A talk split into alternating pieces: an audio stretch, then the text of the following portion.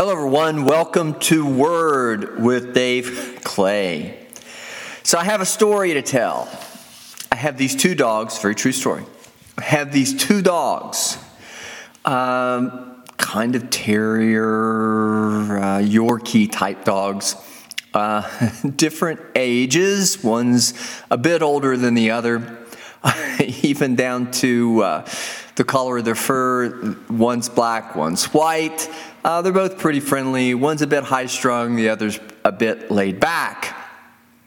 And so the dogs and I go for a walk. And when we go for a walk, oh, I should tell you this one has good eyesight, and the other one not so good eyesight. So when we go for a walk, it's always an interesting proposition. Generally speaking, the one's a bit high strung, the one that maybe has the more the terrier in them. Uh, the one that's a little bit more uh, on edge or edgy is the one with the better eyesight. And uh, with that, then kind of leads the other along. Uh, I think it's just a natural inclination for, for the other because without such good sight, maybe not being so hyper vigilant, the other just seems to be more inclined to be a follower. So here we go. We're going for our walk, and uh, up ahead is, to my knowledge, I know it to be a bag in the middle of the sidewalk.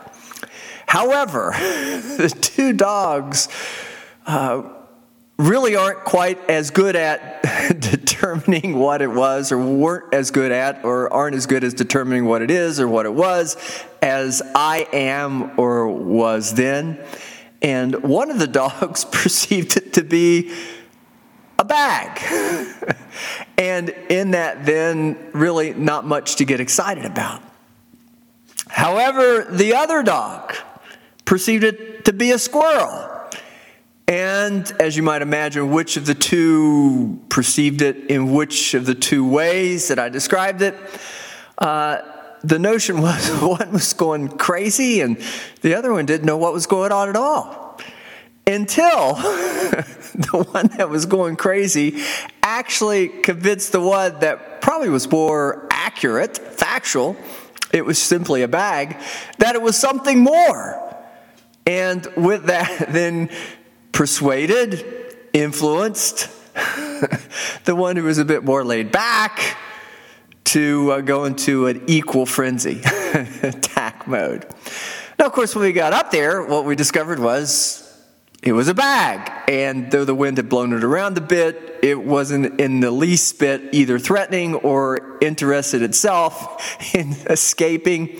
And eventually, both the dogs realized it was a non incident or should have been treated like that in the first place. So, what does this have to do with anything?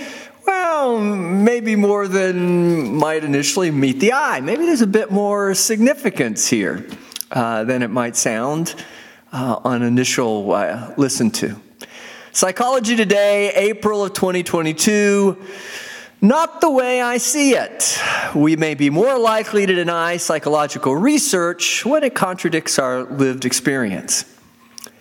Psychological research can help shine a light on why humans think, feel, and act the way we do. Yet, when a finding doesn't match up with someone's identity or personality, new research warns that person may be more likely to discredit it, potentially increasing public distrust in psychology itself. In five studies, participants responded to two personality psychology findings that people who believe in God are more likely to locate their self in their heart than in their head, and that conscientiousness is negatively correlated with lateness. Participants rated how closely their lived experiences matched up with the findings, how comfortable they were with them, and how much they denied their veracity. They also completed measures of the Big Five and other relevant traits. Participants who perceived their personal experience as inconsistent with the research were more likely to feel uncomfortable with it and deny it than those who found the findings congruent with their personality. How much their actual personality scores matched up was a less consistent predictor of discomfort and denialism. Perceptions are everything, says study author Nicholas Evans, a PhD candidate at the University of Texas at El Paso. Feeling different from everyone else, even if that's based more on perception than fact, can be mentally uncomfortable. A natural reaction to reduce the discomfort is to deny the science. Denying the conscientiousness is linked to personality may seem benign, but it could bolster pre existing distrust in psychology, Evans argues, with consequences that extend far beyond personality science. For example, if people are skeptical of findings on the importance of mental health, they may not take mental health issues seriously or could downplay the negative impact of mental illness. Scientists and journalists, Evans say, should be conscious of their language when sharing discoveries, noting how strong effects are and if there are caveats. Otherwise, people may believe that the findings do or should apply to everyone, and that's rarely ever the case.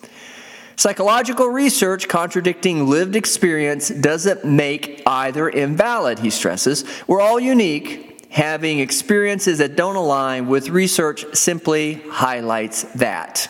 The article is written by Devon Frye. Not the way I see it. We may be more likely to deny psychological research when it contradicts our lived experience. So, though it was never intentioned to be such, I guess every experience when you take your dog for a walk could be a little bit of, a, of a, an experiment, depending on what you might run into. Any of those of you and, who are listening right now to the podcast who have dogs might already have appreciated that fact or would appreciate that fact more so, having owned dogs. However, my dogs were kind of in the same way the article in one of those differences, in terms of personality, as I tried to capture that at the beginning of the podcast, but and temperament that goes with that but perception. One was keenly aware, had apparatus, if we could call it that, that made that perception or awareness much better than the other.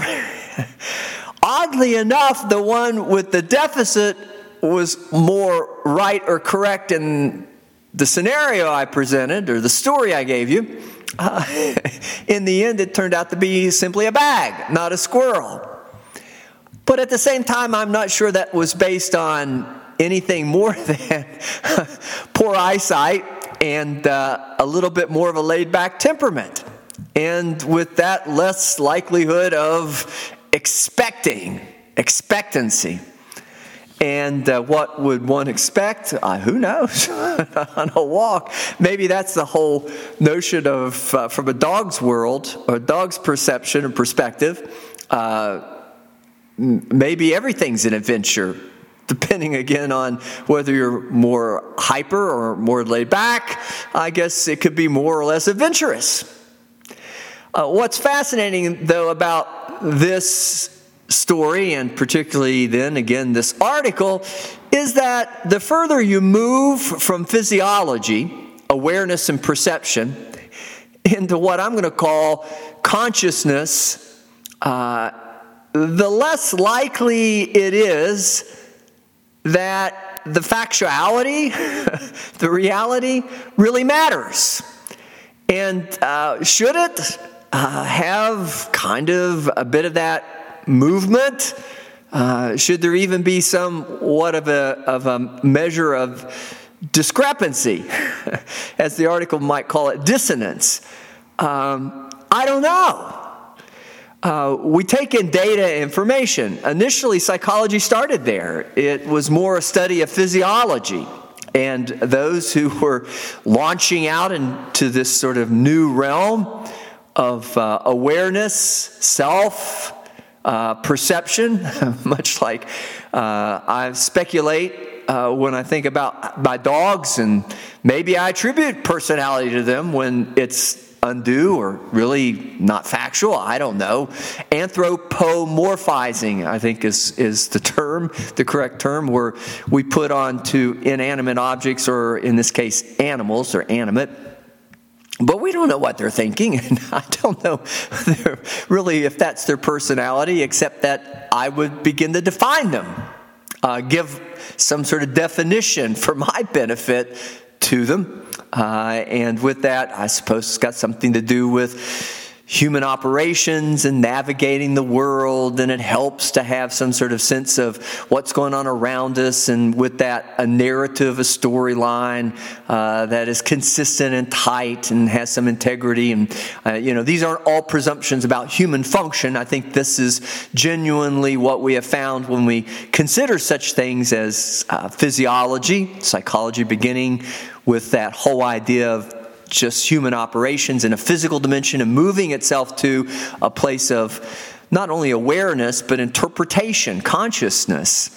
Uh, of what it is that all of that means. It has to be interpreted, has to be put together in some sort of uh, communicable translatable sort of way. Uh, not only the world to us, us to the world, but certainly us to each other. And in the case of my dogs, I do a lot of communicating with my dogs. And believe me, I was trying to calm the hyper vigilant, the hyper one down a bit.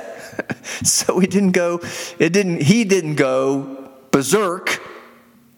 And in that, the walk was incredibly uh, too adventurous for me, disruptive. But as psychology moved from physiology to more this consciousness, it did move away from something that was much more easily measured, uh, brain size, uh, whether all the apparatus were fully developed physiologically. Uh, into the realm of what we presume to be some sort of operational definition of uh, thought and emotional processing, thinking, cognitive processes, and then with that emotional processing or processes, uh, to the place where it can become and has probably moved maybe a bit far. I don't know if too far, I want to say too far, to a place of more interpretation. But then that kind of gets back to what I was trying to capture a few moments ago. Maybe that isn't such to be concerned, too much to be concerned about in terms of dissonance as long as we don't move so far away from the reality uh, that we miss the most obvious things the difference between a bag and a squirrel. and maybe, in, again, in terms of dogs, uh, that doesn't really matter. Right? Uh, because squirrels aren't necessarily that lethal. Maybe in terms of humanity, though, uh, it's important to recognize at least what's threatening and what isn't threatening uh, for the sake of our bodies being able to function most adaptively, and just the reality that you can't live in that hypervigilant state all the time. And what kind of world would it be if every time we took a walk we saw a threat or something that excited us to that point where we were spazzing out? we were in a frenzy. And uh, with that, we were beginning to convince everybody around us to spaz out with us. Because otherwise, why would one person be, or a dog, be spazzing out if there wasn't legitimately some reason to? Uh, much to be said, though, for mass hysteria. Maybe not on today's podcast. Maybe, but maybe not. So, this idea, though, is that, that what we say it is, in terms of our own sense of well being, in terms of our own sense of understanding the world, I used the, the word navigate earlier to capture it, to uh, uh, understand even what it takes to do life, but then also do life well. To remove as much as we can all the implicit threats that get back to that most bottom of lines uh, survival, uh, to a place where not only are we surviving, but we can do that with a certain element of quality uh, and maybe some frivolity. we really, everything we do does not have to be about life or death. uh, and we could turn that system, the sympathetic nervous system, off a bit, turn the norepinephrine and adrenaline down a bit, if not at times as close to off as it gets uh, and at the same time turn on the parasympathetic, where we can not only eat well, sleep well, our body gets a chance to rest in a way, restorative rest in a way that not only physically but psychologically, where we can pursue self actualization, those highest order of functions, rather than simply, once again, survival. And maybe that's part of why psychology has moved that direction. The further we've moved from actual survival life or death. Uh, where am I going to get my food today? Uh, how am I going to make sure I get it for tomorrow? How am I going to protect the ones that are part of my social system, my uh, group, my people?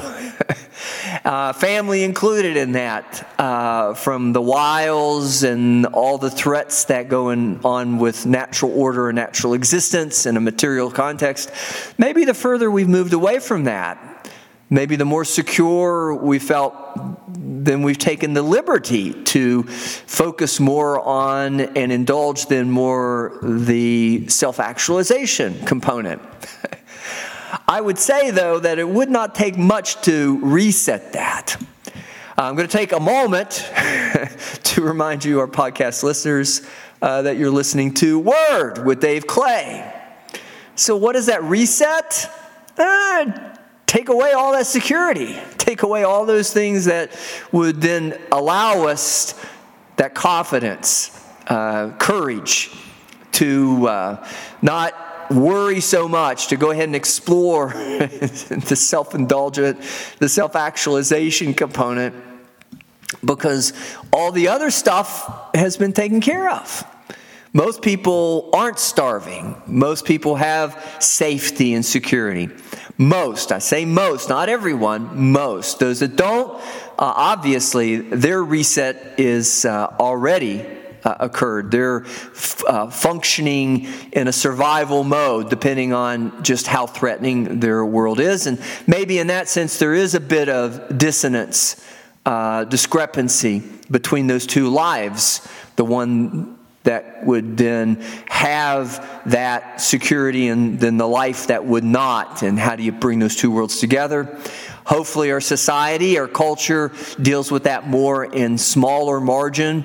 Uh, more on the fringe. I think we're going to always have to deal with that because there's always going to be threat uh, in some dimension. There's always going to be accident, unforeseen circumstances, situations that put people in in those sorts of compromised sort of places, there's always going to be people who are either abusive, uh, negligent. Uh, I, I, wish it would be that we could remove that completely. The likelihood, in my opinion, is very small. Uh, there's always going to be a cause effect that brings about that kind of uh, live and let die, uh, as it might have been described, sort of orientation to life. But again, thankfully for most of us, we don't have to focus on that so much. So then our definition of reality begins to be less tied to physical survival or existence in that sort of way. And probably not only leaves the door open to, as we might go through that passage, that doorway, into this uh, sort of realm of self actualization, just the reality, so to speak, of a lot of differences, a lot of different ways of looking at life, uh, a, a, lot of uh, diversity would be a good word to use. And, and so maybe you can make the case with my dog study uh, as I presented it earlier. Maybe the dogs just don't have the capacity to think in those kind of terms. I think that's probably there's some factual reality to that, and so they may not get into too much of that consciousness or conscious awareness. However, humans do. And as then we would then, or once more, kind of take a look at the differences, the diversity, it really then kind of lives up to the namesake of the article. Uh, it's not our perception, but rather what I'm going to call our presumption. which just basically means, again, according to our personal experiences in life, yes, but also what we have been told, what we have come to consider in some conscious sort of way as a way of tying all this together around or within that, that sort of scope of a narrative, a story. Everybody's story can be different. And I don't know if it always should be different. There has to be enough commonality that we can hang out with each other, or at least enough of an acceptance that not everybody's going to perceive things or, or, come to an awareness. The perceptions may be, no, I'm going to go back to that. Not everybody's going to perceive things identically or equally because not all human apparatus is the same. Some have more, some have less acuity, development, maturation, some may have disabilities, impairments. That's a fact. But beyond that more general sort of notion, the diversity, the ability then to focus our energy and attention not on safety issues or security issues or survival issues, means that we should expect many, many, many different ways of looking at things. And as we would then be able to uniformly, as in some sort of concerted way, make sure that we don't move so far away from that reality of survival that we miss the whole point of working together for the sake of survival, existence we're probably going to have to understand. Not only is diversity a good thing in terms of creativity, but diversity is more superficial in this notion. It doesn't mean it's superficial in terms of who you are as a person or even your convictions when it comes to your belief. More than even your head, maybe as the article seems to suggest, and get into much detail about, but maybe it's more of a heart thing the further on you go uh, into this. But at the same time, though, when it comes to survival and the basic instinct, the human instinct to survive, uh, you really get a reset real quick when life becomes a bit threatening. Uh, the idea of working together for the benefit of all probably becomes much more prominent and tantamount when there's a risk, not only to the individual, but to all of us. I mentioned earlier that most of us don't suffer abuse and or neglect. We're not starving to death. We have resources uh, so that our physical existence isn't a moment by moment even more than, or even so than day by day, but even more than a moment by moment consideration. But when most of us would get to that point, when life would be threatened in that more general or global sort of way, all of humanity maybe will look at it a little differently. But until that time comes, what we come to presume life to be, based on what our experiences of life have been, is as much a measure of what one might call reality as is then the more pragmatic aspects of truth and fact. Uh, the physiology is, again, for the most part, universal, but personality being more attached to this idea of presumption, narrative, choice, that has more to do with consciousness than it has to do with bodily biological function. And both realms, the physiological and then the more, I guess, psychological in this sort of way, as I'm trying to depict it, they have to be reconciled to some extent within the individual and probably for the sake of just hanging out and having some sort of mutual uh, gratification, people who think a bit like you, for the sake of our social natures and all those things that go with that. You know, maybe we do surround ourselves with people who think similarly or have a similar storyline or narrative. But unless that would get so diverse that we could not come back to some sort of a centering motion, something that brings us back to some ground zero or some core mandate to work together, to, to at least accept one another, uh, to get along in that way for the sake of survival, we probably eh, then are going to have to consider when we talk about physiology. It's not just the physiological, and maybe more so, it isn't even simply a correction, because physiology in that way might be even more easily corrected with things, interventions such as medicine, for instance, than trying to make sense of some tragedy. And what is it that then really does also kind of precipitate in most of our lives this reconsideration of our life? But those kind of traumas, tragedies that really do bring us to a place of realizing hey, wait a minute.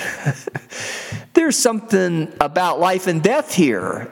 Not only quality of life, but quantity of life that we can't forget.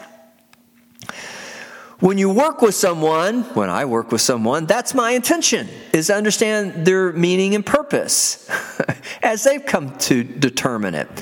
And with that, not to miss or fail to recognize the physiological and the organic and the biological components that are really based to all of this sort of psychology or consciousness, this sort of realm of, uh, of uh, perception turned awareness, turned uh, meaning and purpose and narrative. But because most people aren't in a life or death circumstance, um, a lot of the conversation points are about, well, what does this mean to you in your life? Is there a possibility that you're going through a trauma, a loss, a, a, a situation that sort of is a reminder of that base? really, it all comes back to quantity as much as it does quality. And how do we contend with the, the reality that all of us are going to one day expire? Our, our existence is going to cease. So there is a lot to be said for the differences. But at the same time, there's a lot to be said for how do we dialogue about that, not only again with each other, but when you're looking at it from the lens of psychology and maybe more focused on what we think life should be and the quality and this notion of self actualization. Uh, it's unique to the person. Yes, I always try to take it back to a more sociological or social dimension, and I, I am again, once more, keenly aware of literal risks to survival. Some might say that there's a risk to, at any point along the way, even if it's not physically going to kill you, it could seem like it is. And, and maybe there's situations that try to destroy your personality or who you think you are. But the good news there is that if medicine is maybe easier to fix the physiological, if one is open to at least understanding that aspect of choice, that we've come to where we are in terms of what we think, our presumption, which is a bias, but it's all built upon somebody's interpretation. Maybe that does, if that message can get across in that way, maybe it does mean we can step back for a minute and say, well, you know, it didn't kill you. How do we adjust who you are. We don't want to kill who you are psychologically. You don't risk something killing you psychologically, or in that sense, I don't want to take anything away from you that feels so threatening that you're going to give up your identity, who you are. Uh, you're not going to be asked to kill it. But we are going to be asked to modify it, maybe to change it. Maybe it's just for the sake of getting along. Maybe it's because somehow, like the dog story um, study. Uh, maybe the first one had the right perception, uh, and maybe not so much with conscientious awareness or consciousness or an awareness. Maybe that was me just projecting it on the dog, but I was okay with the laid back. Of course, because I knew it was only a bag. But there's a lot of people that are, are overreactive. They're hypervigilant based on, again, some perception of threat. Maybe, again, all that starts with some actual, in, in an empirical way, experiential way, a legitimate threat. But however one has gotten there, uh, yelling fire in a crowded theater is against the law for a really good reason. Because although there may not be a fire, you can convince mass hysteria. You can convince everybody in the theater that something is greatly going wrong here, and that it seems like from that reaction or from what we're hearing and what we're seeing, that we should be worried about it. And many times that's all it takes to trigger but when we look at life that way, there's plenty of opportunities for somebody to yell fire. But it doesn't mean that there legitimately is a fire. It doesn't mean that even in that sense that all loss is bad. It doesn't mean that, that all loss is going to end with less afterwards than what you had before. Growth has a certain dimension of loss, which isn't really killing, it's just asking to adapt and modify to incorporate new paradigms, new perspectives. Uh, accept the diversity. You can be different if you want to be. We can all be unique individuals. There's plenty of room for that. But again, the further, once more, the further we get into that sort of thinking, though, don't take that, we can't take that as permission to think that everybody else is the same way or that this is the only way to live life. And with that, then end up not only hurting ourselves or wanting to kill others. and so we can create more problems. Uh, psychological counseling can help with actualization, it can be focused on growth.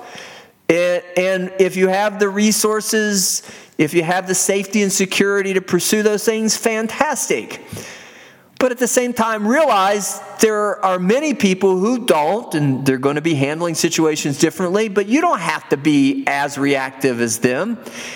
And hopefully, we can help them get to the place where they can have that same stability, security, have all those basic needs met so they can pursue those highest order pursuits or. Uh, um, uh, want desires to be self actualized or take those sort of uh, uh, risks and chances in that sort of way, the courage to face that uh, in that way of being something different.